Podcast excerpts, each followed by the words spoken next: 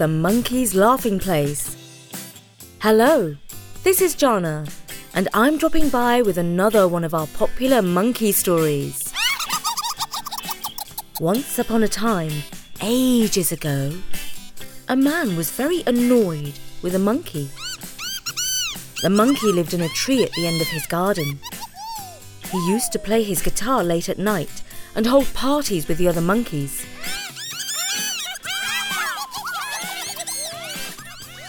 But the noise prevented the man and his children from falling asleep. And as they all had to get up early for work and school, they were constantly yawning. So one Sunday afternoon, the man decided to set a trap for the monkey. It was a clever snare that involved a rope, a stone, and a trigger. And it was all fastened to a bendy branch of the tree in which the monkey lived. On Monday morning, when the monkey was not feeling his best, he accidentally put one foot in the noose of the rope and stepped on the twig that was the trigger. The trap was sprung, and the monkey shot high up into the air. He found himself upside down, dangling with one foot caught tight in the rope.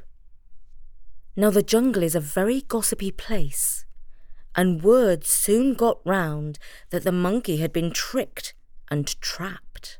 Soon the bear came lumbering along and gazed up at the monkey. Serves you right, he growled. You stole my honey. laughed the monkey.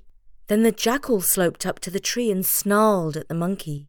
Don't expect me to feel sorry for you.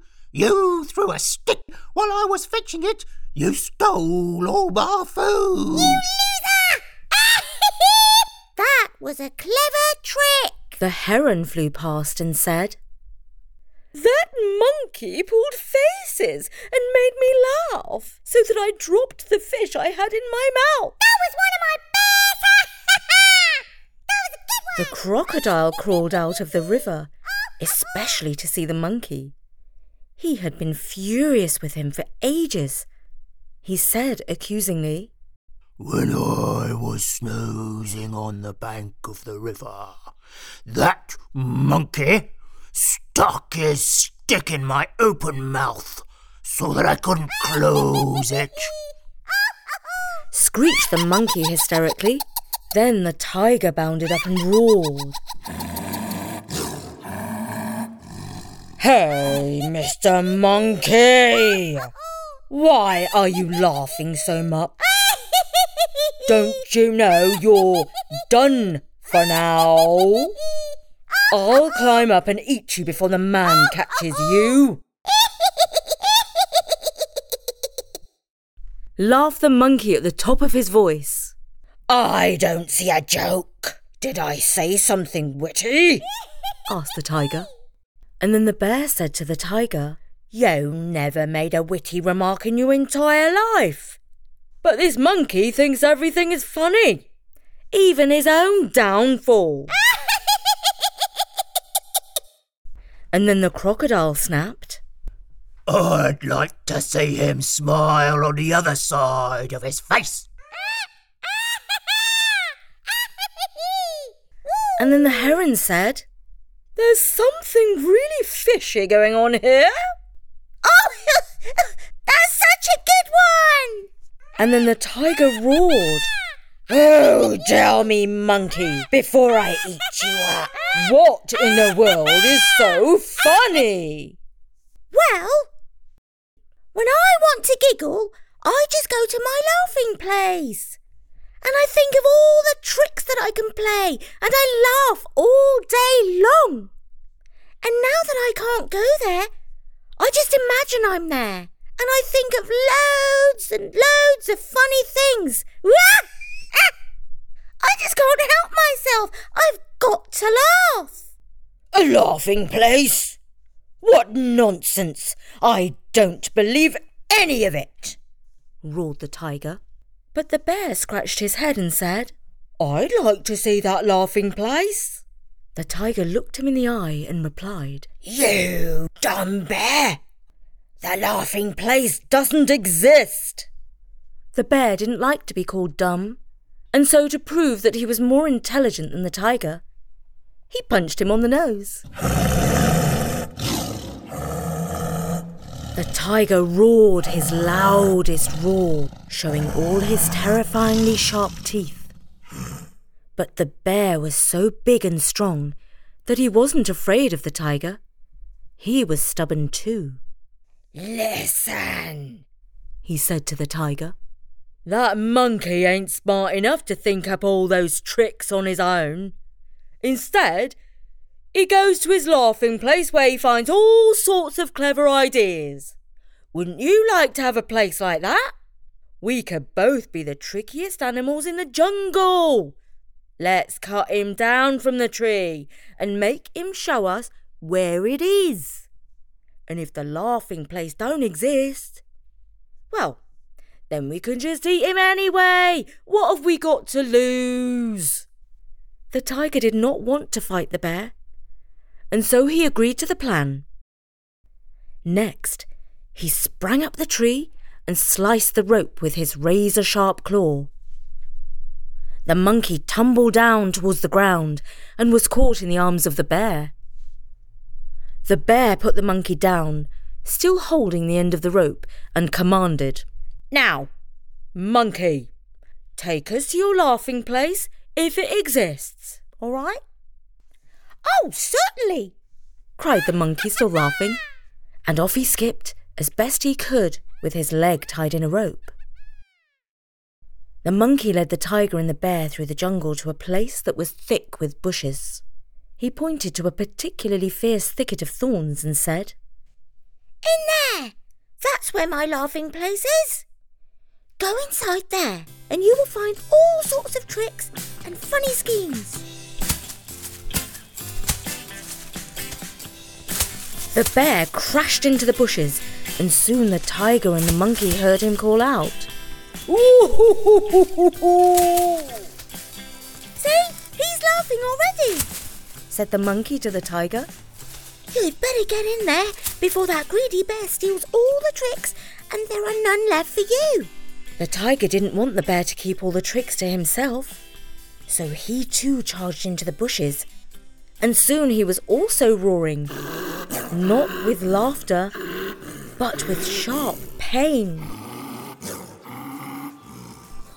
Because the bushes were home to some fierce bees called hornets, and they were now busy stinging the bear and the tiger.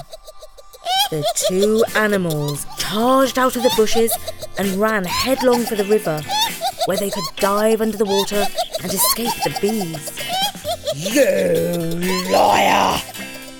There's nothing funny about that place, called out the tiger as he ran past the monkey, who was now up a tree laughing even more than he was before. I didn't say you would find it funny, said the monkey. I said it was my laughing place, not yours. And it's full of my tricks and schemes. And that's why I'm laughing my head off. It's my laughing place, not yours. and that was The Monkey's Laughing Place. written by Bertie and read by me, Jana, for Storynory.com. It was adapted from traditional tales. In a moment, Bertie will be reading another story from our competition winners. But first, it's time to mention our wonderful sponsor, Athletic Greens. Every day when I return from my early morning walk, I look forward to my favourite drink of the day, AG1 from Athletic Greens. I love it when I open the pack and smell the fruity aroma of the green powder, which I mix with cold water and shake well. It's now very much part of my daily routine. And it's even better because I know it's packed with 75 vitamins, superfoods, minerals, probiotics, and adaptogens for stress, anxiety, and fatigue. AG1 is easy to knock back. I take my drink on an empty stomach and feel settled and ready for the day. I always look forward to my morning drink of AG1. It really is a great way to boost your immune system. So, this is perfect for you busy grown ups in the family. It's time to reclaim your health and arm your immune system with convenient daily nutrition. It's just one scoop in a cup of water each morning. That's it. No need for a million different vitamins and supplements to look out for your health. To make it easy, Athletic Greens is going to give you a free one year supply of immune supporting vitamin D and five free travel packs with your first purchase. All you have to do is visit athleticgreens.com forward slash story. Again, that is athleticgreens.com forward slash story to take ownership of your health and pick up the ultimate daily nutritional insurance. And now, here's Bertie with another competition winner. So Richard Tay from Beijing in China writes, I'm nine years old. I listen to Storynory every night to pass the time. I hope other kids can listen to my story read out on Storynory very much. Well, actually, Richard, I really liked your story set in the future, and I'm very happy to read it out. A long time after now, a businesswoman called Madame Jeek invented flying cars, which made her super rich. Her brand was called Feather, and sales were racing off the chart. One day, when she flew her car, the battery ran out, and she fell down. Down and down she went for what seemed like a trillion years. Suddenly there was a great boom, and Madame Jeek realized that she had hit the ground. She had expected it to be in front of a candy shop shown on the sat nav when she started falling, but she opened her eyes to check, and it was a strange place. She sat up, climbed out of the emergency hatch, and had a good look. Hmm, everything was upside down, the other way round from the way it was meant to be. She had a walk around, and once she crossed the road, she got into trouble. In her world, you might say our world, people crossed at green, but here people crossed on red. Of course, she didn't know, so she went on green. There was a car going by when she crossed, heading straight for her. If the driver hadn't been very experienced and hadn't immediately pressed the brake, the car would have crashed straight into her. The driver was mad and called the police. The policeman looked at Madame Jeek and asked, Where are your parents? Why, back home, Madame Jeek answered, feeling confused. All right. Why aren't you in school, kid?